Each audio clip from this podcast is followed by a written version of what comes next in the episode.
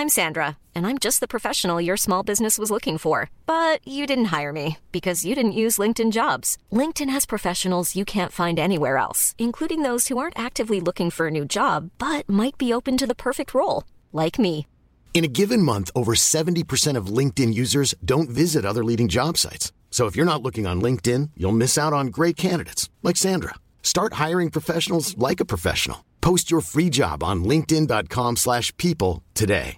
Hey, I'm Ryan Reynolds. Recently, I asked Mint Mobile's legal team if big wireless companies are allowed to raise prices due to inflation. They said yes. And then when I asked if raising prices technically violates those onerous two-year contracts, they said, "What the f*** are you talking about? You insane Hollywood ass."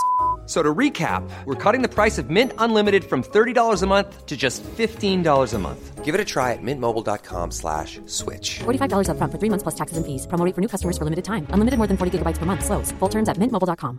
Even on a budget, quality is non-negotiable. That's why Quince is the place to score high-end essentials at 50 to 80% less than similar brands. Get your hands on buttery soft cashmere sweaters from just 60 bucks, Italian leather jackets, and so much more. And the best part about Quince, they exclusively partner with factories committed to safe, ethical, and responsible manufacturing. Elevate your style without the elevated price tag with Quince. Go to quince.com slash upgrade for free shipping and 365-day returns. Gjenklang.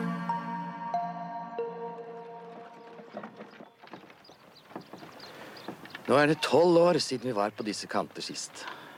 Og i denne tiden har vi spilt teater overalt. For fattige og rike, og unge og gamle. Men her er det ikke lett å få tak i folk. Vi har hørt at det er sorg her i landet. Prinsessen og dronningen ble borte på selveste julekvelden. Og kongen har forbannet julestjernen. Fy for all ulykke. Har dere hilst på Sonja, forresten? Er ikke det ei kjekk jente, kanskje? Mm? Hoppla.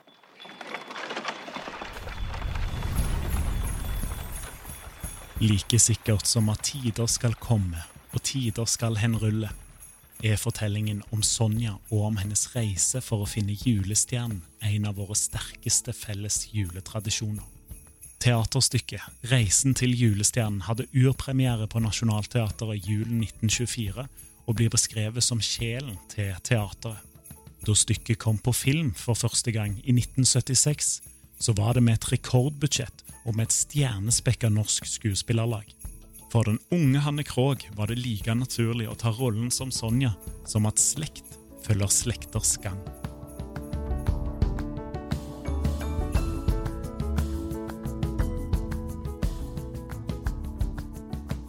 Velkommen til Historier som endret Norge. Mitt navn er Christian Gilsvig, og dette er nå siste episode før jul. og Da er det ekstra stas å ønske velkommen til en av Norges beste historieformidlere, Hanne Krogh. Velkommen til oss.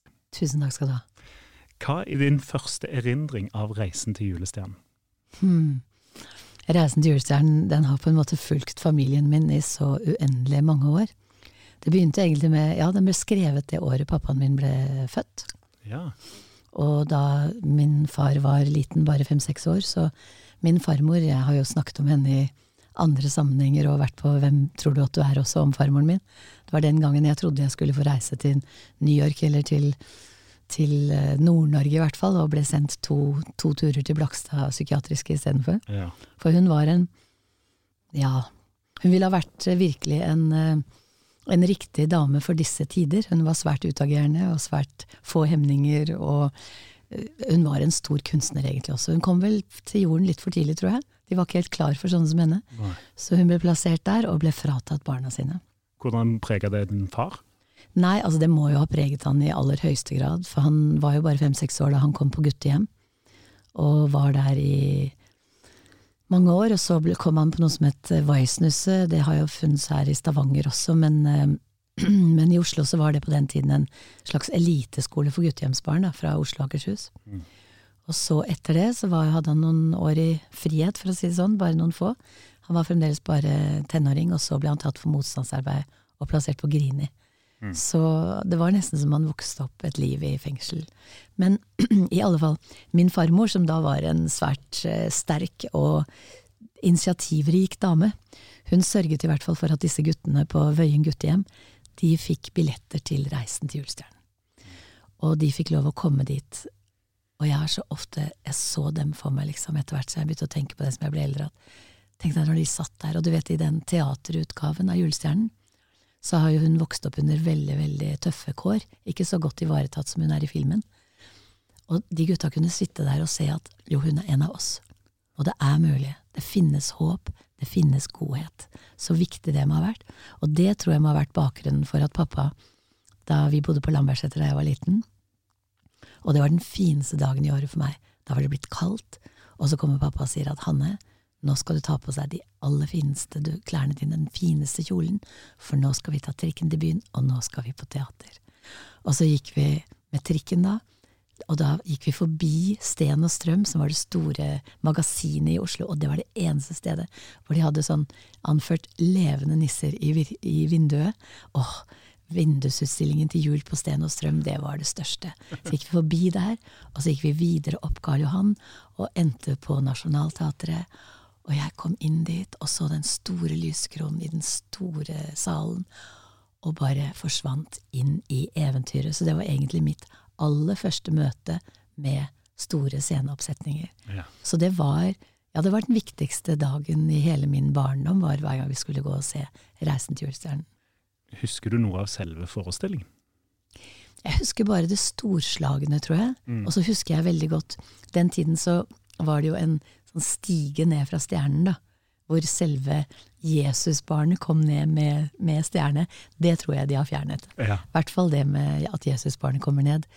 Men det var veldig stort. Ja. Akkurat da var det veldig, veldig stort.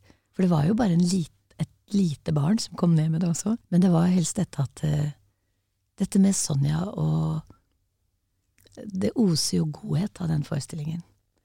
Og det at godhet vinner, ja, det bør jo alle eventyr egentlig handle om. Kan du huske at du tenkte på Sonja og godhet i barndommen i andre settinger? Jeg vet ikke om det var Sonja eller om det var Pollyanna jeg lot meg, lot meg prege av, men jeg var nok en veldig sånn jente som eh, lekte være glad-leken og prøvde å se det positive i ting. Ja. Det var noe sånn livet mitt var. Jeg har sagt det litt sånn litt eh, halvveis på spøk. Når folk har spurt om jeg var lykkelig som liten, så har jeg sagt at ja, jeg var usedvanlig lykkelig, for det var egentlig den eneste rollen som var ledig. Foreldrene mine ble jo skilt da jeg var liten jente, og vi Ja, det var kaotisk til tider. Jeg hadde jo også en farmor som flyttet inn hos oss, som, var, som tok stor plass og var svært intens. Så eh, ja, jeg vet ikke. Det kan ha vært Sonja som preget meg på det. det. det. er vanskelig å si når man skal se tilbake til sin egen barndom, hva som er bakgrunnen for ting. Du starta jo veldig, veldig tidlig, og fra du eh, har dine første sceneopptredener til du sjøl har rollen som Sonja, så går ja. det ikke mange år, men du, har, du, klarer jo å leve et liv inni det. ja, ja. ja, så jeg har vært, eh, alltid vært veldig opptatt av å ta livet mitt i bruk. Da. Jeg var ja. alltid veldig, veldig aktiv. Men jeg, jeg spilte jo i min første plate da jeg var 14, og så vant jeg Grand Prix første gang da jeg var 15. Eh, og representerte Norge i Dublin da med Lykken her. Jeg vant faktisk året etter òg.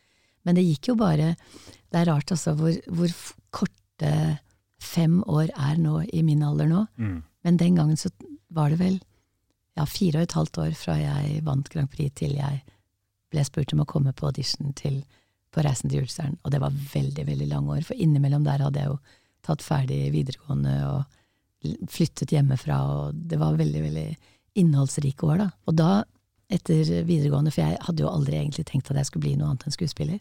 Ja, Det var den store drømmen? Eh, det var ikke engang en drøm, det var bare det jeg hadde tenkt å gjøre. For jeg har sjelden drømt om ting, jeg har bare gjort ting. ja, det er stor forskjell på det. Ja, og det er kanskje drømme. derfor du sitter der og jeg sitter her. ja, du må liksom få det til å skje, da. Ja. Men i hvert fall, da var jeg Du vet at man hører veldig mange historier om jenter som blir, spesielt jenter, og gutter også sikkert, som blir kjent altfor tidlig, og som ender opp med å gå inn i en eh, depresjon. For det er umenneskelig tøft å, å miste sin eh, anonymitet før man har funnet sin egen identitet. Altså å ikke kjenne seg selv ennå, men alle andre kjenner deg, på en måte. Ja, ja. Og det er veldig lett å gå inn i at du går inn i en rolle som blir tildelt deg, og du begynner å safe i forhold til det å bare gå ut og, og, og gjøre alt uten konsekvenser. For mm. ting får så tidlig konsekvenser. Og jeg fikk det i tredje gym. Og mine to beste venninner søkte begge teaterskolen. Og min dramalærer hun sa jeg skal lese med deg hver dag, du må søke, du må søke. Og så gjorde jeg ikke det. Du gjorde det ikke fordi var, da var du så langt nede? Eller Ja. fordi du ikke tørde? Det? Nei, jeg, jeg er ikke så feig av meg, men jeg orket ikke tanken på å skulle gjøre noe som var så viktig for meg, tror jeg. Ja. For det var bare det jeg ville, og dermed så lot jeg det være. Jeg fant akkurat, jeg har nettopp flyttet nå, og da fant jeg gamle papirer, og da står det 'søknad om opptak til teaterskolen'. Og så hadde jeg begynt å, å skrive på det brevet, og så hadde jeg aldri sendt det. Det var veldig rart å se det, jeg fikk en liten klump i halsen da. Men i hvert fall, begge mine beste venninner kom inn, det var fire jenter som kom inn det året. Og da tenkte jeg, hva gjorde jeg nå? Der gikk livet mitt. Man tror man har så dårlig tid når man er ung, vet du. Og da var jeg 19 år. Og så begynte jeg på litteraturstudier, og så jobbet jeg ved siden av på et veldig kaldt, lite kontor alene på Grünerløkka. Den gangen Grünerløkka var Grünerløkka. Det var kaldt, og det var uh, ikke så gentrifisert som det har blitt etter hvert. Eh, det var virkelig Det var masse lyder og masse lukter og masse farver og veldig ja, jeg syns Grünerløkka på den tiden virkelig var spennende, og de snakket fremdeles sånn ordentlig Oslo-språk som du nesten ikke Du finner ikke den Oslo-tonen i, i Oslo lenger. Den derre litt røffe, skånseløse, som folk kanskje i den tiden tok som arroganse, men som egentlig bare er litt sånn New Yorkers. Ganske frekk i kanten, men egentlig med mye varme. Som, som oser selvtillit på en sånn rar måte. Og det var veldig Grünerløkka for meg.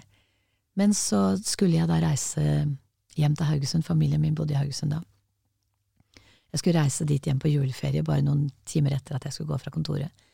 Og jeg hadde jo ikke noe, noe telefon selv på den ettromsleiligheten som jeg bodde i. Jeg hadde jo ikke råd til det. Jeg hadde jo sluttet å synge og sluttet med alle sånne ting, for det sluttet jeg med i mange år.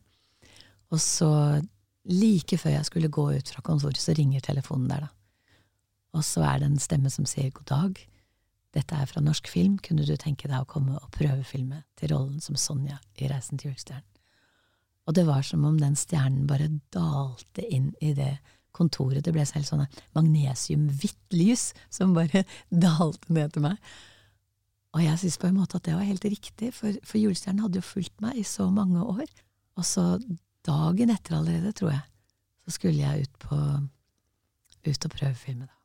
Da må jeg jo bare spørre, for da er du litt langt nede og har sagt nei til mye musikk, eh, og Ja. ser på venninnene som, som gjør eh, Teaterhøgskolen, Ja. Men da finner du gleden med en gang i Reisen til julestjernen. Eh, Ja, altså det var en stor Og jeg er ikke sånn som jeg, jeg, jeg er ikke så god på det med lykke, egentlig. Men Nei. da vet jeg at jeg hadde helt sånn tindrende lykke inni meg. Prikke i kroppen. Ja, ja, det var bare som et lys som bare fylte hele meg. Mm. allerede dagen etter så skulle jeg ut på audition. Og det var sånn fantastisk dag. Jeg husker søsteren min og jeg, da vi flyttet til Haugesund etter å ha bodd i Oslo i mange år, så, så sa vi alltid når det var sånn iskald vinterdag, vet du, når når det er ikke en sky på himmelen, og da er det ekstra kaldt, og det bare, alt bare gnistrer på alle kanter, og alle sølepyttene har fått sånn islag, og når du går på dem, så er det sånn helt spesiell lyd når de helt sånn gjennomfrosne sølepyttene. Sånn. Og sånn var det jeg tok trikken ut til Jar. Og mange år før, så da jeg var liten, så hadde jeg lest Mette-Marit går til filmen. Det var alle mulige sånne Mette-Marit-bøker. Ja. Og da beskriver det den trikketuren ut til Jar, Ja. som hun er med. Jeg tenkte nå er det jeg som er her! Og det var bare så stort. Og så gikk jeg av der da på Jar, og bort til filmstudio, og gjennom de store portene på norsk film. Og jeg kjente virkelig at nå, Hanne, nå går du inn i eventyret. For det aller mest spennende er jo alltid begynnelsen. Altså det er når alle illusjonene er der, og alt håpet er der, og alt bare stråler av nå. Nå starter det, nå starter alt. Og det kjente jeg da. Og jeg, den dag i dag, når jeg kjører forbi filmstudio tidligere, altså det som heter eh, Filmparken, tror jeg det heter i dag, den dag i dag når jeg kjører forbi der, så kan jeg kjenne Åh, Sånn sier det inni kroppen min, da. og jeg prøvefilmet i den, eh, i den scenen hvor Sonja faller ned i snøen, vet du, Ja. og sier at kjære julestjerne, skinn for oss, skinn for alle mennesker og gjør dem glade igjen, er ikke det? Skinn for meg? Ja. Det er faktisk en historie om det, men den kommer litt senere, da vi, da vi tar akkurat den scenen. Den Ja. var ganske morsom. Jeg må, men jeg må spørre, for det, Reisen til julestjernen på dette tidspunktet er jo en svær produksjon. Eh, og Ja. det er jo den største, det største budsjettet en norsk film har hatt på dette tidspunktet. Eh, og når du blir kalt inn på intervju, da er jeg litt sånn spent på hvem, hvem er i det rommet? Det er Odd Ven, og så var det Hans Nord, som var liksom stjernefotografen på den tiden. Og så var det Ola Solum. Først og fremst regissøren Ola Solum. Som jo var en av våre store filmregissører, og som dessverre forlot oss altfor tidlig, tidlig i 50-årene. Han gikk jo fra Julestjernen, så var det vel neste filmen han lagde, var Orions belte. Og han, eh, han var en helt eh, vidunderlig mann å kunne forholde seg til, for han ga så trygghet. Selv om han sa til meg at Hanne, etter hvert da det var klart at jeg fikk rollen, da Hanne, jeg vet ikke om jeg tror på henne. Hun er liksom for god til at jeg kan tro på henne, så du må bare gi meg henne, du må vise meg hvem hun er. Det var jo litt av en tillitserklæring. Enormt. Jeg var 19 år da jeg var til, eh, til audition, og jeg rakk å bli akkurat 20 før vi startet. Jeg ser jo mye yngre ut da. Hvis du hadde overtenkt i en sånn situasjon, så hadde du klart å spille deg eh, kanskje bort fra hele greia. Jeg har overtenkt et helt liv. Det er derfor jeg skrev den teksten på Maria Menes sin sang på Hver gang vi møtes. Vet ikke om du har fått med den som heter Alt du har. Ja. Alt som du er og var, har du fortsatt i deg. Men ikke tenk for mye. Hysj. Det var like mye til meg selv som til alle de andre. Jeg har nok en tendens til å overtenke, men det, det, det, det var en veldig vanskelig rolle å spille. Og det er ikke så lett for folk å forstå. For hun ser så Det ser ut som det er så lett å spille sånne ting, og det er ofte sånn at det som ser lett ut, er det vanskeligste. For det er lettere å legge på ting og gjøre sånne og, og lage rare greier, eller sterke greier, eller overspille når du skal det, og karikere.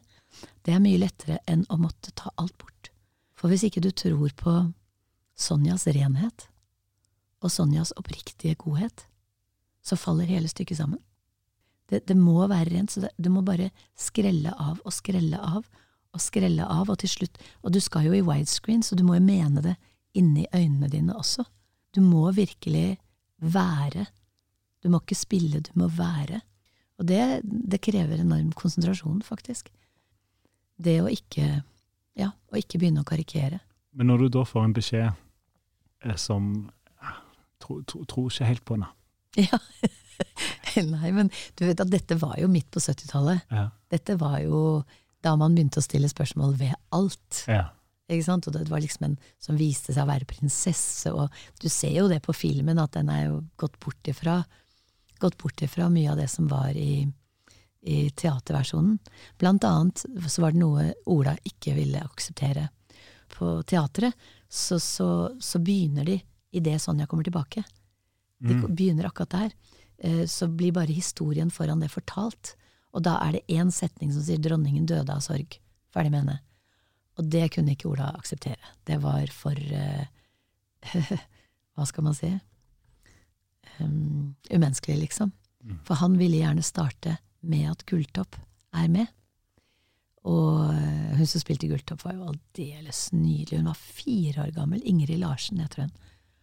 Hun var, hun var, var bare et rått talent for skuespill. Var synd at hun ikke fortsatte med det. Eh, Jeg tror hun kunne bare fortsatt, for jeg tror hun hadde bare et sånt helt sånn unikt talent. Så han begynner med at uh, Gulltopp er der, ikke sant, og så istedenfor at dronningen dør, så blir hun forvandlet til den gamle konen. Jeg håper ikke dette er noen sånn spoiler nå, for folk som kanskje aldri har sett Julestjernen. er- det finnes jo jo knapt mennesker i Norge som, eh, som ikke har sett denne filmen, så jeg, tror- så jeg tror ikke det er et problem. Og så ble den vel nok litt mer sånn politisk korrekt med at hun blir ikke kidnappet av en røverbande hun treffer på et teaterfølge, ikke sant. Ja. Og det var jo viktig for meg, da jeg kom i gang. For det er jo veldig lett å spille når du spiller mot skuespillere av det formatet som var med på. When you're ready to pop the question, the last thing you want to do is second guess the ring. At Bluenile.com, you can design a one of a kind ring with the ease and convenience of shopping online. Choose your diamond and setting. When you find the one, you'll get it delivered right to your door. Go to Bluenile.com and use promo code LISTEN to get $50 off your purchase of $500 or more. That's code LISTEN at Bluenile.com for $50 off your purchase. Bluenile.com code LISTEN. Since 2013, Bombas has donated over 100 million socks, underwear, and t shirts to those facing homelessness. If we counted those on air, this ad would last over 1,157 days. But if we counted the time it takes to make a donation possible, it would take just a few clicks. Because every time you make a purchase, Bombas donates an item to someone who needs it. Go to bombas.com slash ACAST and use code ACAST for 20% off your first purchase. That's bombas.com slash ACAST, code ACAST. A lot can happen in the next three years. Like a chatbot may be your new best friend. But what won't change? Needing health insurance. United Healthcare Tri Term Medical Plans are available for these changing times. Underwritten by Golden Rule Insurance Company, they offer budget friendly, flexible coverage for people who are in between jobs or missed open enrollment. The plans last nearly three years in some states, with access to a nationwide network of doctors and hospitals. So, for whatever tomorrow brings, United Healthcare Tri Term Medical Plans may be for you. Learn more at uh1.com. Når vi leser om det, og vi snakker om det så mange år etterpå, Ja. kan, du, kan du på en måte huske om du kjente på disse tingene, at dette her kom til å bli helt uh, unikt? Nei, jeg tror ikke du tenker sånn, du kan ikke tro at liksom vi nå, nesten 50 år senere, skal sitte og snakke om dette. Altså, jeg hadde ikke sett for meg det. Jeg, man, når man er 19-20 år, så ser man jo ikke lenger enn til neste år, og, og hvilken gud skal jeg treffe inn da? men, eh, men det er klart at for meg så var det mer eh, på et sånn indre plan. Jeg så ikke hva som skulle skje ytre sett. Jeg, jeg bare fikk lov å gå inn i et eventyr som jeg hadde egentlig vokst opp i. Mm. Så du følte deg trygge i, i, Ja, i at ja. det var det? kanskje? Ja, jeg Mm. følte at det var meningen. Mm. Jeg følte at ja, det er klart jeg skal være der. Det er jo mitt eventyr. Mm. Fordi det, det hadde vært så vesentlig, og vi jeg var en veldig Jeg hadde jo denne rare farmoren også som, eh, som skrev eventyr selv. Altså Hun var både forfatter og dikt, altså komponist og maler og gjorde alt mulig. Og fortalte eventyr hver eneste kveld. Så, så jeg var vokst opp veldig i en sånn eventyrverden med bare Kittelsen-bilder på veggene, og jeg syntes det var helt naturlig at jeg skulle få lov å gå inn i Men når man er så ung, så er man jo aksen i universet. Ja. Man syns liksom at det er klart, det. Jeg var, jeg var bare glad, jeg. Ja. Og det var jo veldig deilig, for jeg hadde jo vært så forferdelig deprimert i en årstid. års tid. Ja. Jeg gikk jo faktisk eh, til psykiater to ganger i uken da vi spilte inn Julestjernen nå. Ja. I begynnelsen der. For jeg var virkelig langt nede. Eh, og det er det nok ingen som tror når de ser meg spille det. Kanskje jeg skulle gått teaterskolen allikevel. ja, det skulle du nok. Men eh, ja, denne rollelisten her, altså Knut Risan, eh, Rolf Justen Nilsen Ja. altså, Kan jeg snakke en egen kapittel om han, tror jeg. ja, Hvordan var han, da? Helt fantastisk. For meg så er han en av de største skuespillerne Norge har hatt. Mm. Hadde han vært engelskspråklig, så hadde han vært verdensstjerne. Han var Og en sånn varme, men han var typisk Hver gang jeg hører sanger om klovner, altså sånn som for eksempel Edvard Hoems vakre eh, tekst til som Herborg Krokvik sang, vet du, om, som er egentlig den fra Tre nøtter fra Askepott til Askepott. Ja. Der, der, di, der, dan, da, dan. Og han har skrevet «Het kjem klovnen som du ser, han gret og alle ler. Dette med at klovnen alltid har alvor bak latteren, eller bak smilet sitt, det var Rolf Just Nilsen. Og det er jo det som kjennetegner den store komedieskuespilleren i alle sammenhenger, det er at i, så, i gleden så er det alltid en slags sånn avgrunn av sorg som ligger bak, så det blir så veldig store dimensjoner i det. Og sånn var Rolf Just Nilsen for meg. Og jeg hadde en utrolig sterk opplevelse med han, for at vi hadde En kveld så var det da vi holdt på oppe i fjellene Vi måtte jo reise etter sne, for det var ikke sne i Oslo på den tiden. Ja, det leste jeg, at, dere, at det, det var først eh, altså, trailerlast med, med snø inn på festningen, men det Ja. var heller ikke nok. Da, dere måtte reise. Ja, det var både på Festningen og på folk, og Folkemuseet, Ja. for det er liksom de utescenene Ja. rundt Slottet er der. Og så måtte vi bare reise der hvor det var sne, og det var ikke sne i Norge det året. Jeg husker Ola Solum, han hadde jo brukt noe av Johan Halvorsen sin musikk, men så hadde han fått Egil Monn Iversen til å skrive et ny filmmusikk i tillegg, og han falt på kne og sa Johanne A. Halvorsen, tilgi meg, tilgi meg, men gi oss snø! så så det, var, det var et veldig stort problem. Da, da vi hadde vi funnet noe oppe ved Tempelseter, jeg tror jeg, Eggedal eller hva det heter. Og da var liksom hele casten samlet inne på Rolf Johs Nilsen sitt rom. Og jeg var en ung jente, så jeg sovner rett og slett på bare Jeg kryper opp i en sånn som, Han hadde det største rommet, og der var det en sånn sprinkelseng, som barneseng. Som jeg kryper opp i. Jeg vil være med i party, men jeg er jo ikke voksen nok til å klare å holde meg våken. Så jeg sovner der, og alle er der, da. Og da kjente jeg bare at han plutselig strøk meg over, over håret. Så jeg våkner sånn åh, ja, stryk meg over håret, for det var liksom så Det, var- det syns jeg er det beste noen kan gjøre. Og så var det som om hele den masken hans falt. Og så begynte han plutselig å fortelle. Så fortalte han at han hadde hatt et hjerteinfarkt bare et par år før. Og hvor, hvor vanskelig det hadde vært, og hvor hans forhold til familien, og hvor redde de alle var, og så videre og så. Og, og var liksom plutselig så utrolig åpen og utrolig uten filter. Og han døde jo bare noen få år senere, på scenen, av hjerteinfarkt. Midt i en eh, forestilling sammen med Sølvi Wang. Så eh, jeg følte at jeg virkelig fikk lov å komme nær et menneske som var veldig omsorgsfull, veldig varm, veldig oppmerksom, men som vanligvis ikke slapp deg helt inn, da. Følte at en gang fikk jeg lov å, å få et lite glimt bak den masken. Så han var, Men alle de andre også, ikke sant. Harald Heide Steen jr. Ja. Cool, altså, Bente Børsum Alf Nordvang, Ja. ikke minst Alf Nordvang, som var den, Skurken. som var den Greven. onde greven. Ja. Og jeg var så betatt av han. Det var det, ja. Jeg var så betatt av han. Jeg syns han var så kjekk. På Ja. østlandsk, på, på vestlandsk også, men ja, guri meg. Jeg skulle bare visst hvor, hvor fin Sonja syns at greven var. Nå må, du, nå må vi ikke ødelegge filmen her. Men, Nei, nei, nei, ikke i det hele tatt.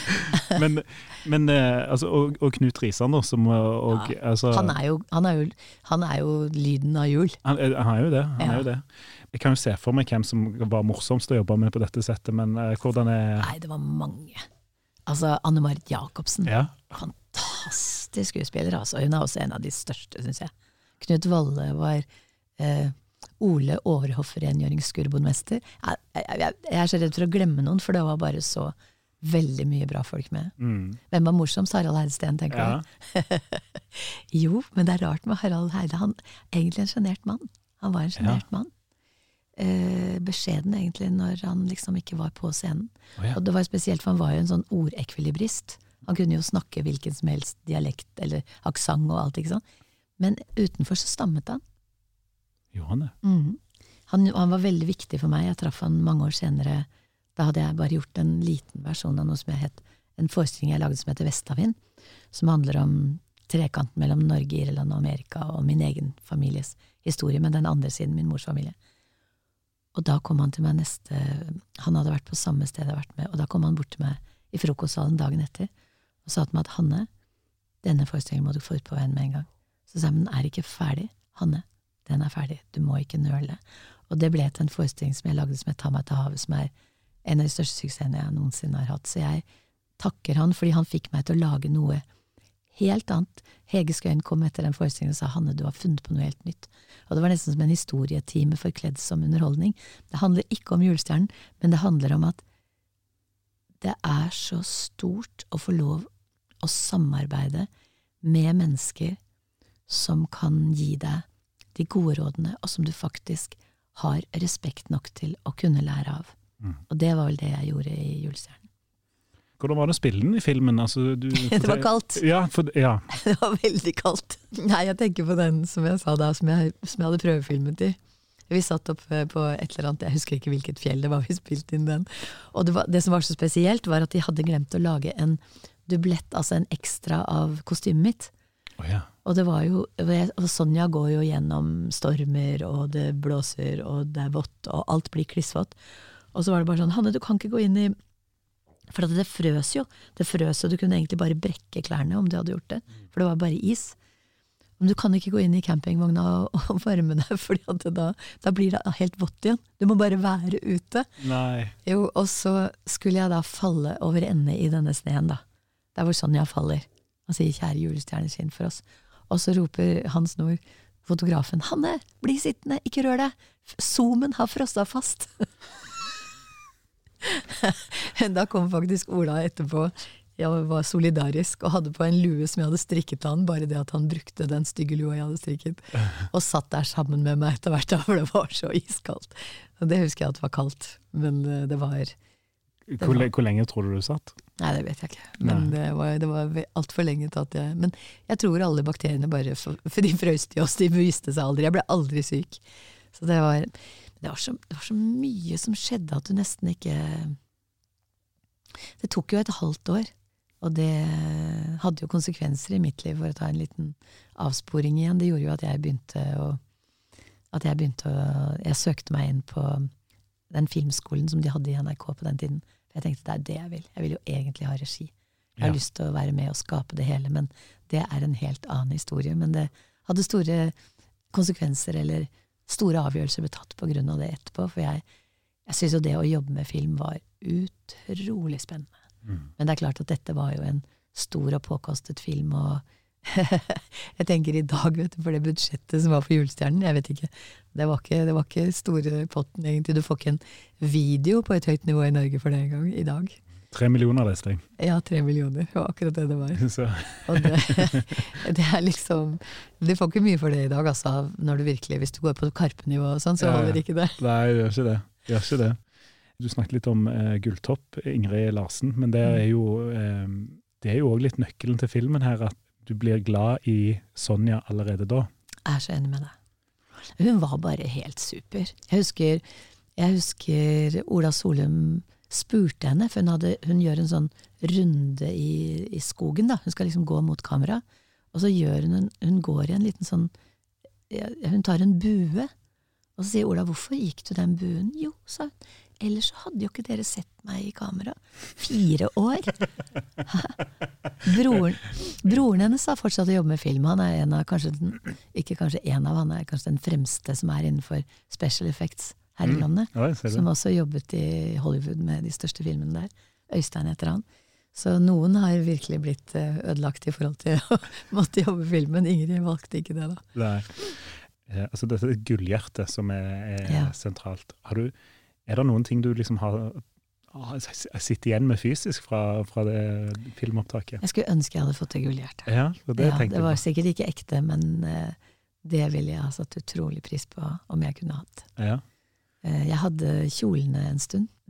For sånn, sånn har jeg blitt mer oppmerksom på etter hvert. Det å ha et minne fra enhver stor ting man har gjort.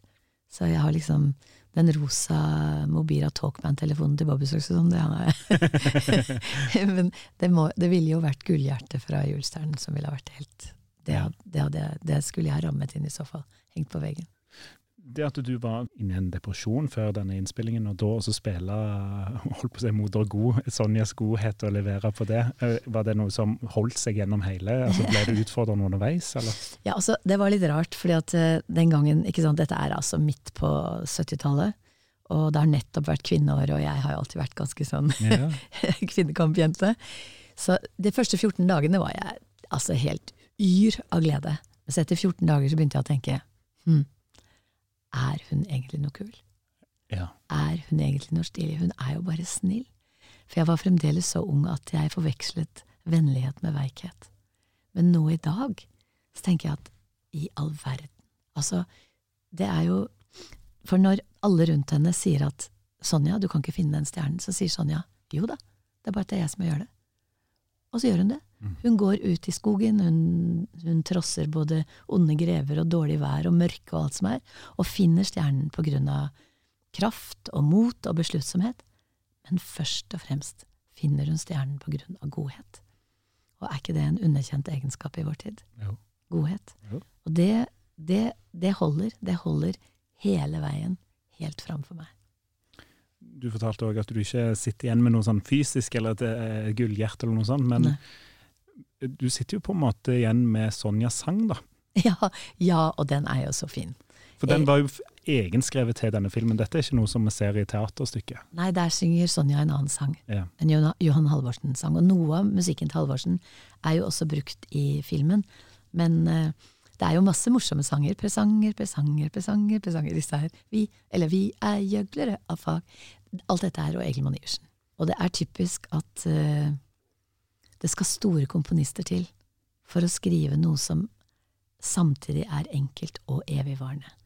Og det å få lov å ha en hevd eh, på akkurat den sangen, det er eh, for meg Altså det å få lov å bli med mennesker inn i deres minner og deres tradisjoner, og også via den sangen, det tror jeg er det største man kan oppleve som artist. Mm. Så for meg så vil Reisen til julestjernen og Sonja sang til julestjernen ha en helt egen plass inni hjertet mitt for alltid, så lenge jeg lever. Det, jeg har hatt mange morsomme opplevelser med filmen sånn i etterkant, da. Mm. Vi har et sted i Spania, og vi skulle feire jul der ett år, og det er i et område hvor det er mange nordmenn, så sønnen min hadde fått noe influensa, eller hva det nå var, han hadde fått noe brukitt, vet ikke, i hvert fall så ble han lagt inn på sykehus. Så ville han jo gjerne komme ut igjen på jul, julaften, da. Og det er nå julaften formiddag, og han har sagt at jeg vil hjem til familien min og feire jul. Og det er bare noen få år siden nå, og så står legen og to sykepleiere og diskuterer inne på rommet hans. Og det er jo norsk TV. Ja. Og så roper han Wow, look at her, sier sønnen min. That's my mother! Se på henne, det er moren min! Og så ser de på han, og så ser de hun på TV som er mye yngre enn han som ligger i sengen og sier Nei, han er ikke frisk nok. Han må bli her. Og datteren min, da hun første gang så den, hun så den på TV, husker jeg, var, hun var også fire år. Og så sier jeg at uh, Da hadde jeg liksom lært, jeg skulle ikke si at det var meg, for jeg, den gangen så sa jeg til Sverre at det var meg. Og da begynte han å gråte og sa mamma, mamma, hvorfor puttet de deg i fengsel?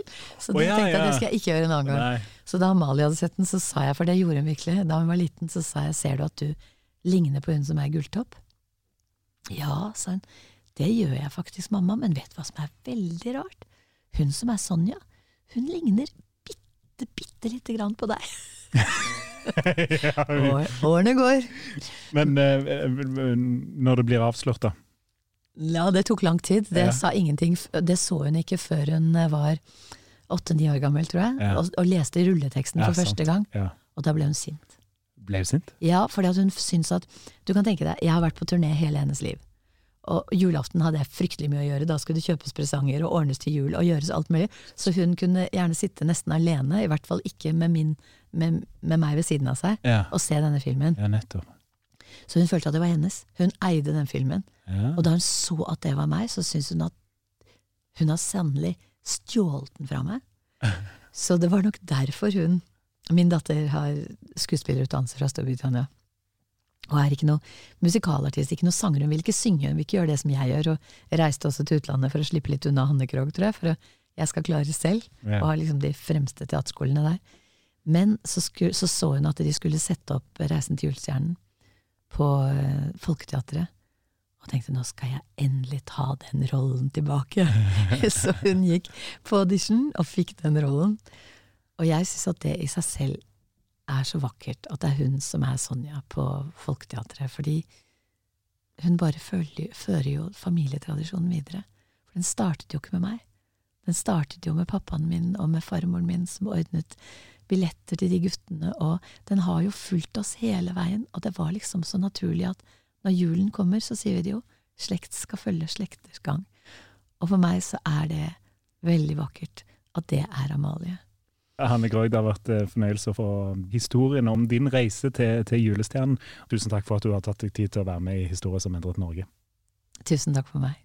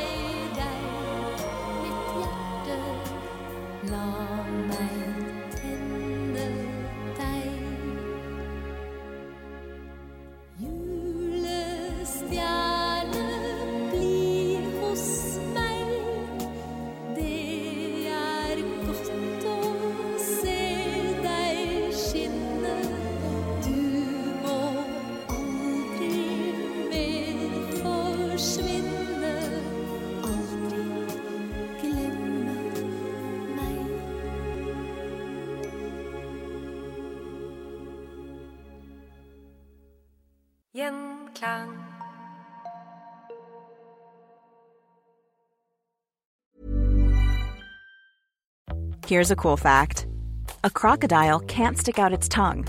Another cool fact you can get short term health insurance for a month or just under a year in some states. United Healthcare short term insurance plans are designed for people who are between jobs, coming off their parents' plan, or turning a side hustle into a full time gig. Underwritten by Golden Rule Insurance Company, they offer flexible, budget friendly coverage with access to a nationwide network of doctors and hospitals. Get more cool facts about United Healthcare short term plans at uh1.com. Want flexibility? Take yoga. Want flexibility with your health insurance? Check out United Healthcare Insurance Plans. Underwritten by Golden Rule Insurance Company, they offer flexible, budget friendly medical, dental, and vision coverage that may be right for you. More at uh1.com. Mom deserves the best, and there's no better place to shop for Mother's Day than Whole Foods Market. They're your destination for unbeatable savings, from premium gifts to show-stopping flowers and irresistible desserts. Start by saving 33% with Prime on all body care and candles. Then get a 15-stem bunch of tulips for just $9.99 each with Prime. Round out Mom's menu with festive rosé, irresistible berry chantilly cake, and more special treats. Come celebrate Mother's Day at Whole Foods Market.